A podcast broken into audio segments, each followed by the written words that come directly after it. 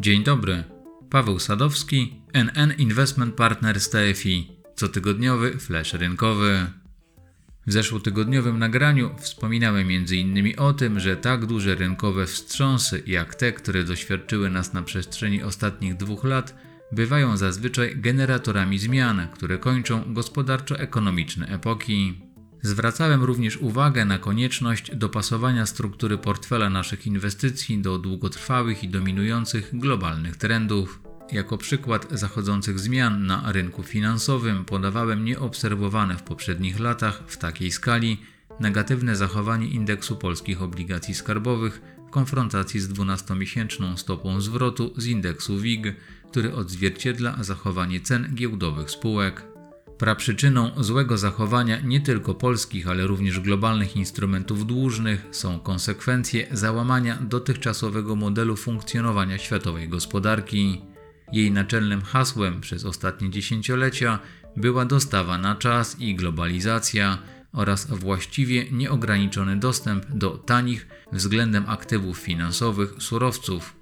Przestoje fabryk zlokalizowanych w różnych częściach świata, załamanie globalnego transportu, problemy z podażą surowców, poprzerywane łańcuchy dostaw doprowadziły oprócz gwałtownego wzrostu cen produktów i usług do konieczności modyfikacji istniejących procesów gospodarczych. Zamiast liczyć na to, że w przyszłości transport między dwoma dowolnymi miejscami na świecie będzie funkcjonował bez przeszkód, tak jak było to przed wybuchem pandemii i wojny, to trzeba po pierwsze zadbać o bezpieczeństwo ciągłości produkcji, czyli zwiększyć zapasy kluczowych komponentów. Przełoży się to oczywiście na wzrost kosztów, ale wydaje się być to lepszym rozwiązaniem niż negatywne efekty przerwania łańcuchów dostaw. Po drugie, ryzyko polegania na dostawach z drugiego końca świata jest zbyt duże, więc na przykład europejskie firmy muszą zintensyfikować współpracę z dostawcami ze swojego kontynentu. Żeby tak się jednak stało, to produkcja przede wszystkim komponentów do dalszej produkcji musi powrócić do Europy. Ten proces reindustrializacji jest jednym z większych wyzwań, z którymi w najbliższych latach będzie mierzyła się światowa gospodarka. Natomiast konsumenci będą musieli mierzyć się z jego ubocznymi skutkami w postaci wyższych cen. Dodatkowo wybuch wojny sprawił, że ewolucja dotychczasowego modelu funkcjonowania światowej gospodarki będzie przebiegała w mało sprzyjającym otoczeniu. Wzrost napięcia geopolitycznego przyczynił się do wzmocnienia szoków podażowych w segmencie surowców, zarówno energetycznych, metali przemysłowych oraz towarów rolnych. Wspominaliśmy o tym wielokrotnie w poprzednich nagraniach. Ograniczenie dostępności tych istotnych zasobów naturalnych i czynników produkcji stanowi dodatkowe wzmocnienie efektu ubocznego procesu transformacji gospodarczej, jakim jest inflacja. Pojawienie się zjawiska powszechnego wzrostu cen w takiej skali jak obecnie nie tylko wpływa na spadek kondycji światowej gospodarki, ale ma także istotne przełożenie na wyceny globalnych instrumentów finansowych i materialnych. Dla przykładu, pokowidowa dynamika wzrostu wskaźnika cen towarów i usług konsumpcyjnych w Stanach Zjednoczonych kończy okres czterech dekad spadającej średnio inflacji, której towarzyszyła hossa na tamtejszym rynku długu. W zeszłym tygodniu spadek od szczytu notowań indeksu amerykańskich obligacji skarbowych wyniósł prawie 12%. Był to najgłębszy spadek od marca 1922 roku. Tak negatywne zachowanie tego wskaźnika jest pochodną rosnącej dynamiki inflacji oraz oczekiwań dotyczących zacieśnienia polityki monetarnej przez bank centralny. Przy tej okazji można się zastanowić, czy obecne poziomy wycen tamtejszych instrumentów skarbowych są atrakcyjne. 19 kwietnia rentowność dziesięcioletnich papierów dłużnych znalazła się na poziomie 2,9%. Dla przypomnienia, to jeszcze w połowie 2020 roku ich dochodowość znajdowała się poniżej poziomu 0,6%. W konfrontacji z inflacją CPI, która w USA w marcu wyniosła 8,5%, był to najwyższy odczyt od 1982 roku, to rentowność obligacji wygląda mało zachęcająco. Natomiast ten sam szczebel dochodowości wygląda już zdecydowanie bardziej atrakcyjnie na tle poziomu dywidendy z indeksu SP. Obecnie wynosi około 1,4%.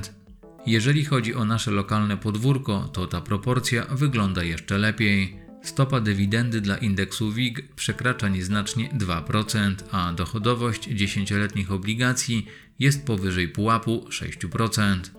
Warto również wspomnieć o tym, że rentowność polskich skarbówek wygląda interesująco w porównaniu do premii za ryzyko inwestycji w akcje. Jest to różnica między stopą zwrotu z portfela rynkowego, w praktyce przyjmuje się, że jest to odwrócony wskaźnik cena-zysk, a stopą zwrotu wolną od ryzyka, za którą uznaje się rentowność dziesięcioletnich obligacji skarbowych. Aktualnie premia za ryzyko dla indeksu WIG wynosi około 4,1%.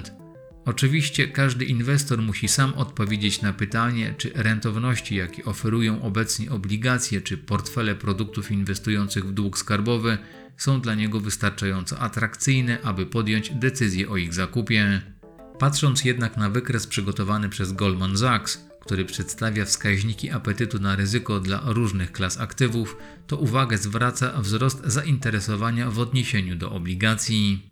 Może to sugerować, że dynamiczny wzrost dochodowości tych instrumentów obserwowany na przestrzeni ostatnich miesięcy jest odbierany przez część inwestorów jako okazja do zajęcia pozycji na rynku długu. Z drugiej jednak strony, na pewno dla części uczestników rynku, poziom dochodowości obligacji skarbowych, który znajduje się znacznie poniżej odczytów inflacji, jest nie do zaakceptowania.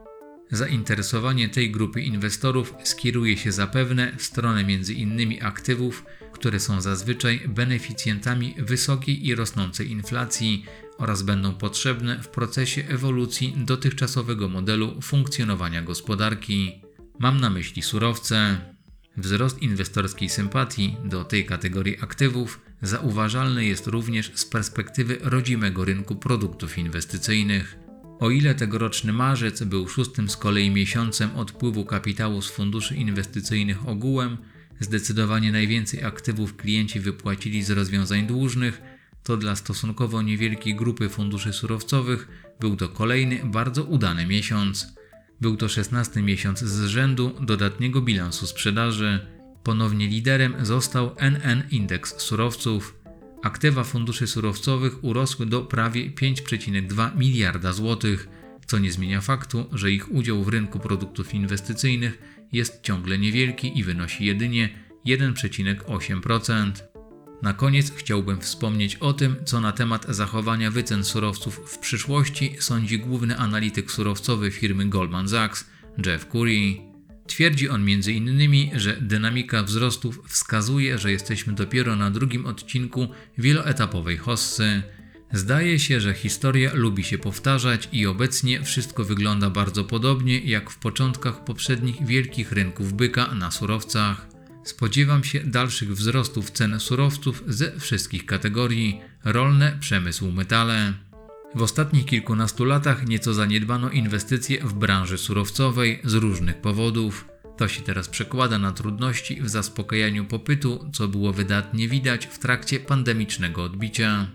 Dodatkowo podkreśla on, że hossa na surowcach, oprócz powodów fundamentalnych, np. zwiększonego zapotrzebowania na metale przemysłowe, będzie kontynuowana z uwagi na fakt, że aktualnie większość kapitału inwestycyjnego stoi z boku i analizuje.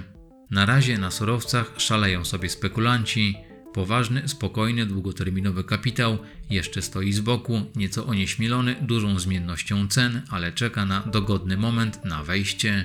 Gdy on nastąpi, to będzie to powolne, stopniowe zajmowanie pozycji, więc ceny będą pompowane przez długi czas. To tyle na dzisiaj i do usłyszenia.